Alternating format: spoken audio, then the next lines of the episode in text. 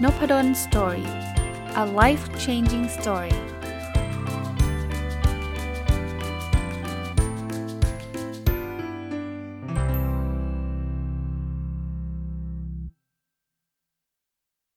วัสดีครับ ยินดีต้อนรับเข้าสู่นพดลสตอรี่พอดแคสต์นะครับ ยังอยู่กับหนังสือเล่ม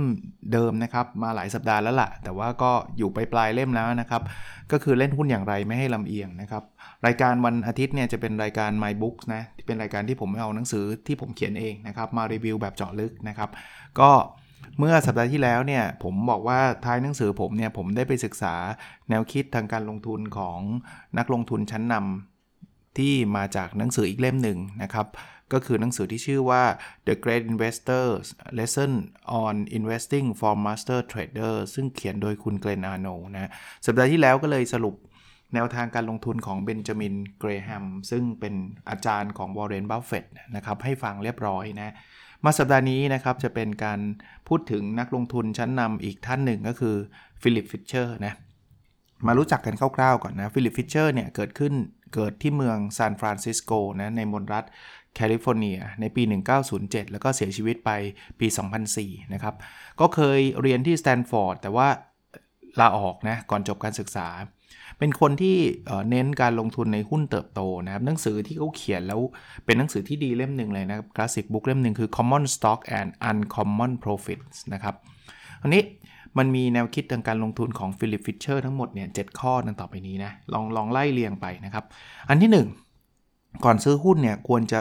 ค้นคว้าหาข้อมูลเกี่ยวกับบริษัทนั้นในหลายทางนะคือต้องบอกว่าแนวคิดของฟิลิปฟิชเชอร์ก็ไม่ใช่กราฟ ไม่ใช่อะไรเขาเขาศึกษาหา growth stock อะลงลงทุนหุ้นเติบโต เพราะฉะนั้นเนี่ยสิ่งที่เขาเน้นก็คือคุณต้องหาข้อมูล แต่ไม่ใช่แค่แค่ไปหาทางเดียวนะ อย่างเช่น ถ้าเป็นยุคปัจจุบันก็ไม่ใช่แค่เปิดเว็บไซต์หาแล้วจบนะหรือไปเปิดในตามพันทิปหาแล้วจบ พยายามหาหลากหลายทางนะครับผมผมเติมตรงนี้ให้ท่านด้วยแล้วกัน เช่น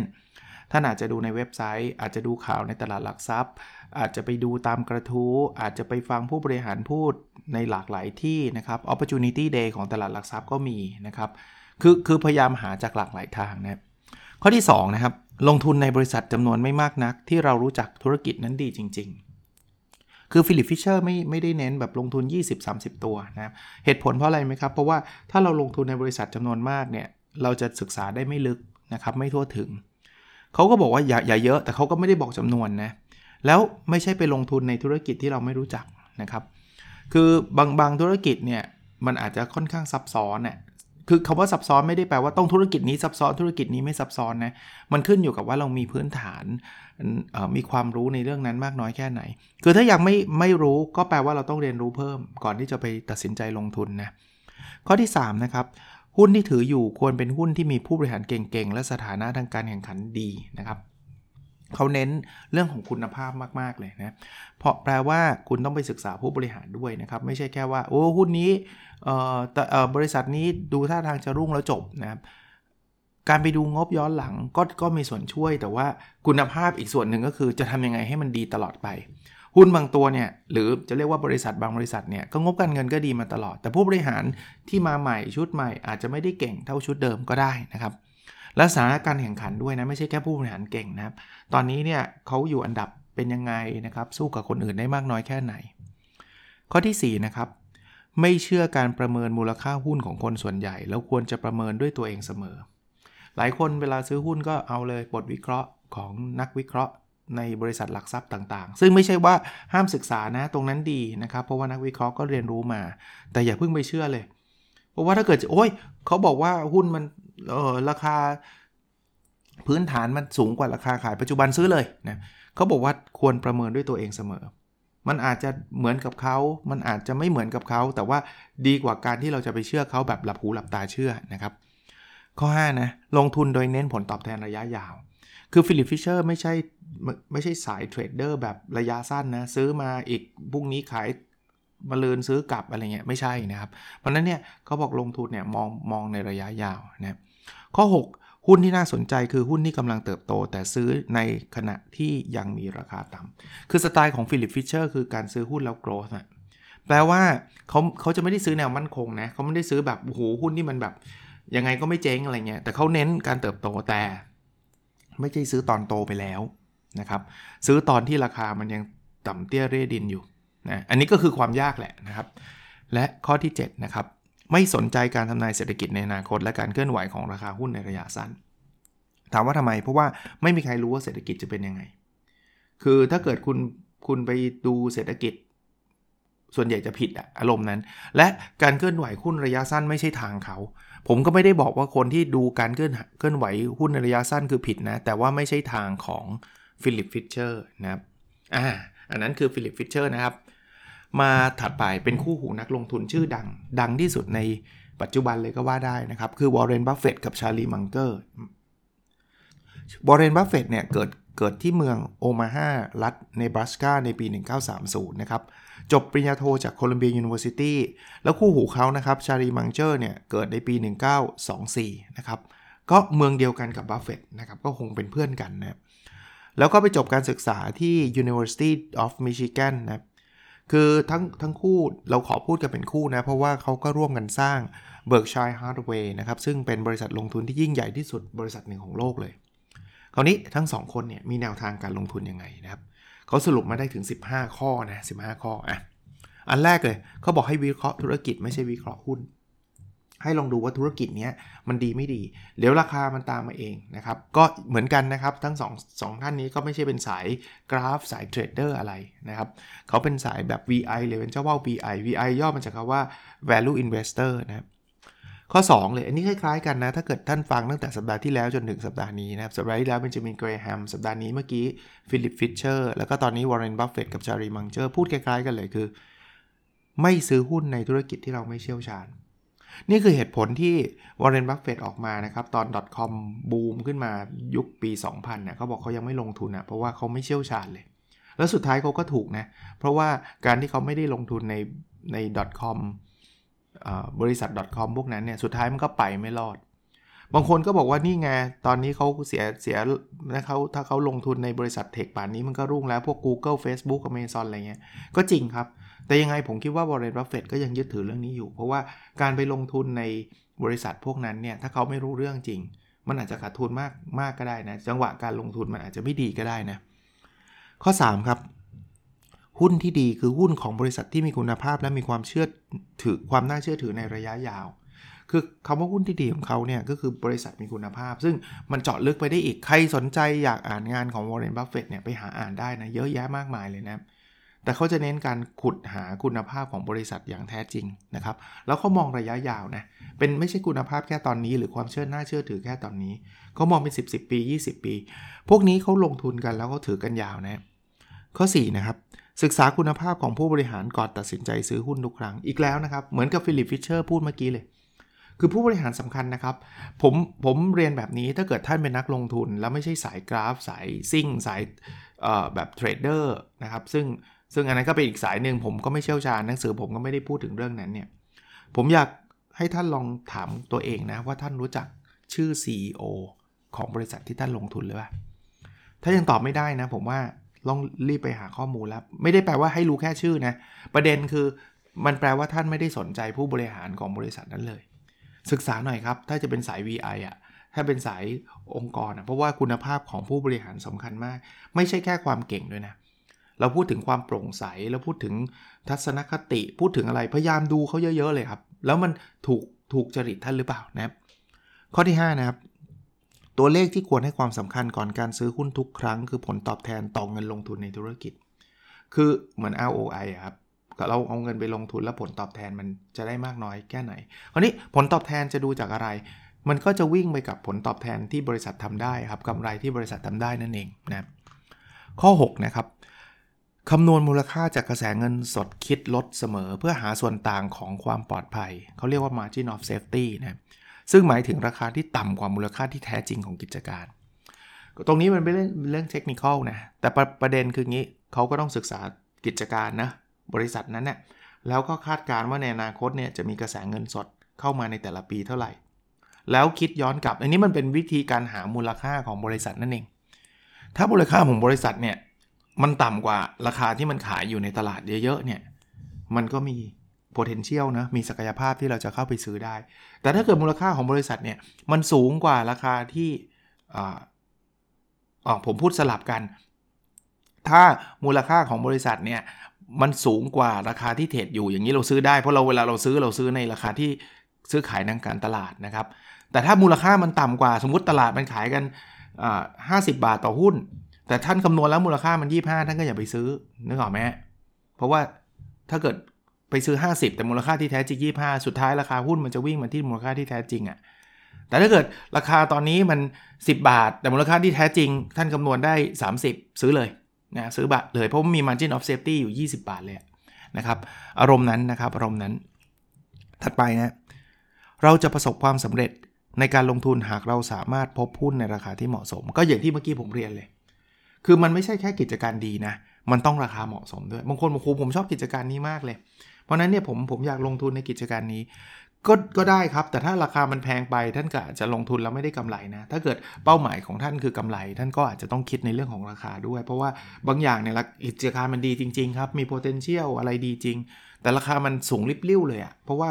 ท่านเห็นว่าดีคนอื่นเขาก็เห็นว่าดีนี่ก่อนไหมพอทุกคนเห็นว่าดีราคามันก็สูง แล้วมันบางทีมันสูงกว่ามูลค่าที่แท้จริงของกิจการไปตั้งเยอะอะพอมันสูงไปมากมากกว่านั้นตั้งเยอะแล้วใช่ไหมท่านไปซื้อไปมันก็มีแต่จะขาดทุนนะ่ะเพราะว่าราคามันแพงเกินไปไม่ได้บอกกิจการไม่ดีนะ ข้อ 8 ครับ ไม่ซื้อขายหุ้นบ่อย ข้อนี้หลายคนทำไม่ได้ หลายคนบอก VI ย่อมาจากคำว่าไวก็คือซื้อวันนี้เทรด อีกสัปดาห์หนึ่งคือมันมันชอบมีคนแบบนี้ครับ VI จริง ๆ มาจากคำว่า value investor นะ คนมารู้จักจากวอร์เรนบัฟเฟตนี่แหละ เพราะว่าเขาซื้อเนี่ยเขาซื้อกะว่าจะถือยาวครับ เพราะนั้นเนี่ยเวลาเขาจะซื้ออะไรแล้วเขาจะถือยาวๆเนี่ยเขาจะคิดเยอะๆ เวลาผมผมพูดถึงเรื่องนี้ผมนึกถึงการมีคู่อะเราจะมีคู่เนี่ยเราจะมีคู่หมายถึงแต่งงานเนี่ยเราคงไม่ได้มองหน้าวันนี้ เอ้ยคนนี้โอเคไว้เอาเลยแต่งเลยใช่ปะเราคิดแล้วคิดอีกเลย ไม่ว่าจะเป็นผู้ชายหรือผู้หญิงอะ่ะเพราะเราจะอยู่กับเขาตลอดชีวิตอะ่ะ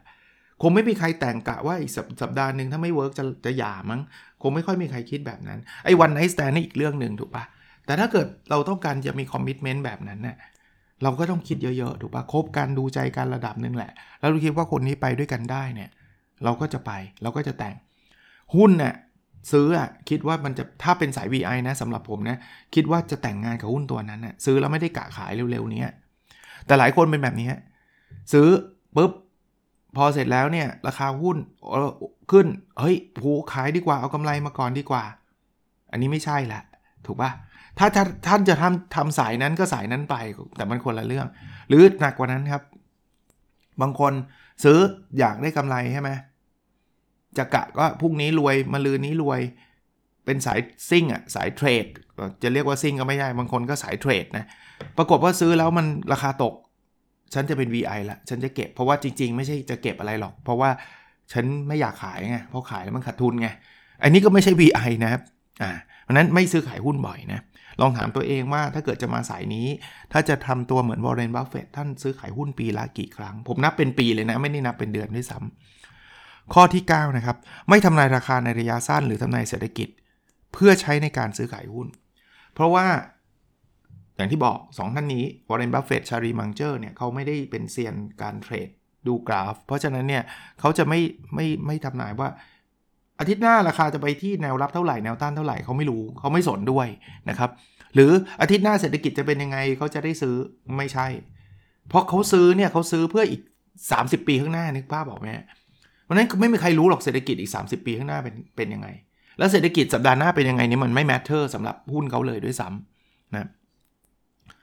ข้อ 10 ไม่ใช้สูตรทางคณิตศาสตร์ทางการเงิน เพื่อตัดสินใจในการซื้อขายหุ้น ก็เช่นเดียวกันนะครับ ไม่ใช่สายกราฟ ไม่ใช่สาย indicator เพราะนั้นเนี่ยเขาไม่ได้คิดสูตรอะไรพวกนั้นเลย ถ้าใครมาสายกราฟสาย indicator ก็จะต้องใช้สูตรก็ใช้ไปนะครับ แต่ว่าไม่ใช่วอร์เรนบัฟเฟตกับชาลีมังเจอร์นะครับ เพราะว่าสองคนนี้เขาไม่ได้ไม่ได้มุมนั้นนะครับอะมาดูถัดไปครับข้อที่ 11 นะครับ ไม่ซื้อขายหุ้นในอารมณ์ที่เรารู้สึกว่าหมดความอดทน โอ้โห ตรงกับหนังสือเล่มนี้นะครับ เล่นหุ้นอย่างไรไม่ให้ลำเอียง เพราะว่าช่วงที่เราหมดความอดทนว่าไม่ไหวแล้วเว้ย มันจะไม่มีเหตุผลแล้วไง มันไม่ได้คิดหน้าคิดหลังแล้วไง มันเอาเอาความรู้สึกมามาเป็นตัวนำหมดความอดทนมีหลายแบบนะ หมดความอดทนแบบเห็นหุ้นขึ้นไปเรื่อย ๆ แล้วแบบไม่ได้แล้วเดี๋ยวฉันตกรถอันนี้ก็หมดความอดทนใช่ไหมหรือเห็นหุ้นตกลงไปเรื่อยๆ แล้วบอกหูไม่ได้แล้วเว้ยฉันจะแย่แล้วเว้ยฉันต้องรีบขายแล้วเว้ยอะไรเงี้ยคือมันไม่มีเหตุผลไม่ได้คิดเลยบางคนบอกจะซื้อ 30 ปี แต่พอสัปดาห์หน้าหุ้นตกมา 5% 10%ขายแหละ กลัวนะอารมณ์แบบนั้นนะครับ ข้อที่ 12 ไม่ซื้อขายหุ้นตามความนิยมของคนส่วนใหญ่ ผมเห็นหลายคนชอบทำแบบนี้เลยครับโอ้โหหุ้นไหนหุ้นฮิตเนี่ยฉันตามด้วยเพราะว่าเดี๋ยวตกรถนะก็เลยตามกันไป เขาบอกว่าไม่ใช่นะครับ คือคือจะคนส่วนใหญ่ซื้อหรือไม่ซื้อไม่ใช่ประเด็น ประเด็นคือเราได้วิเคราะห์ศึกษามาแล้วดีหรือยัง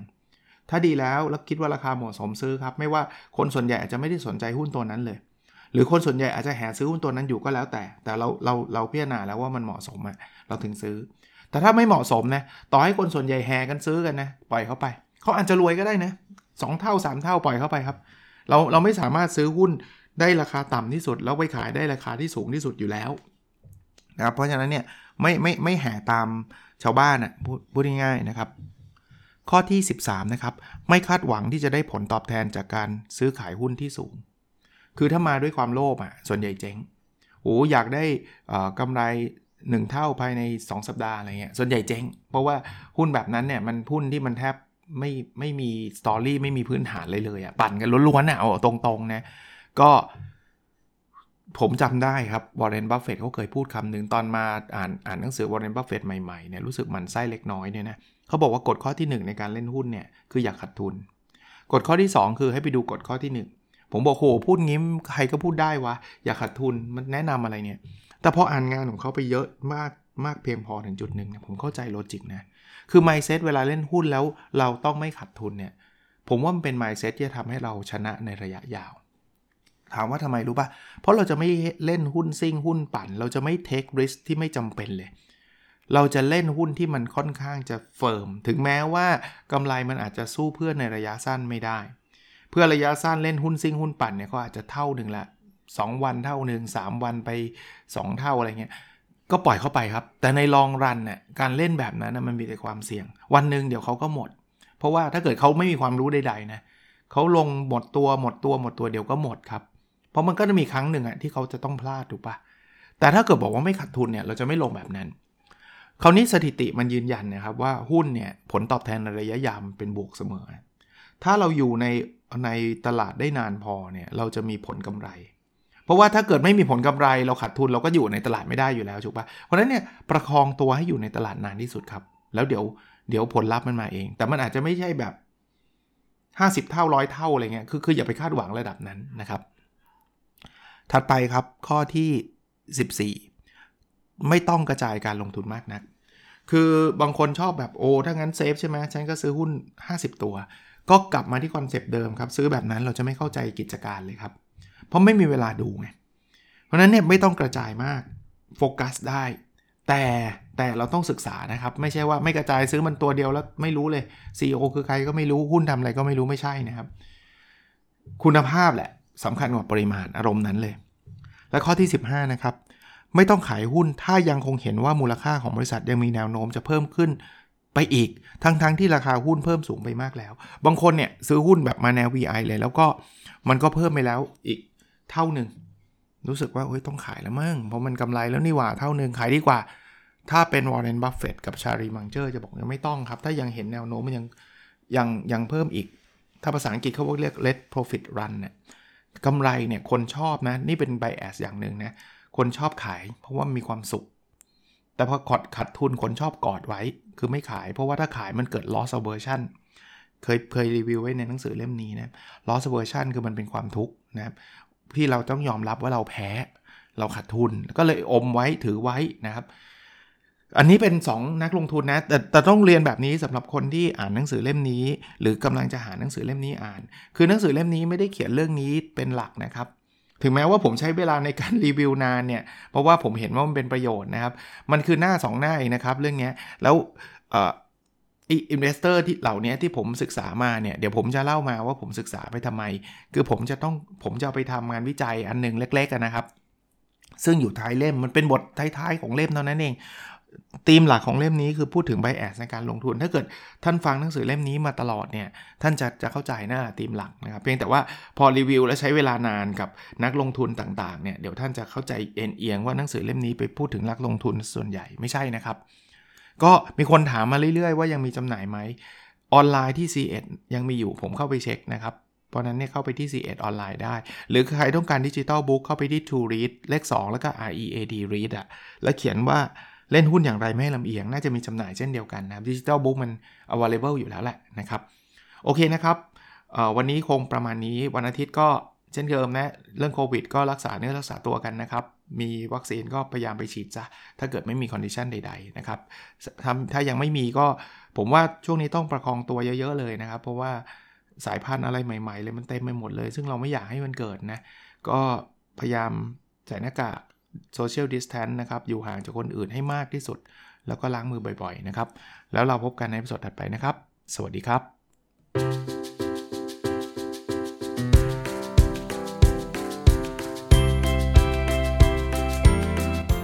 n o p a d o n Story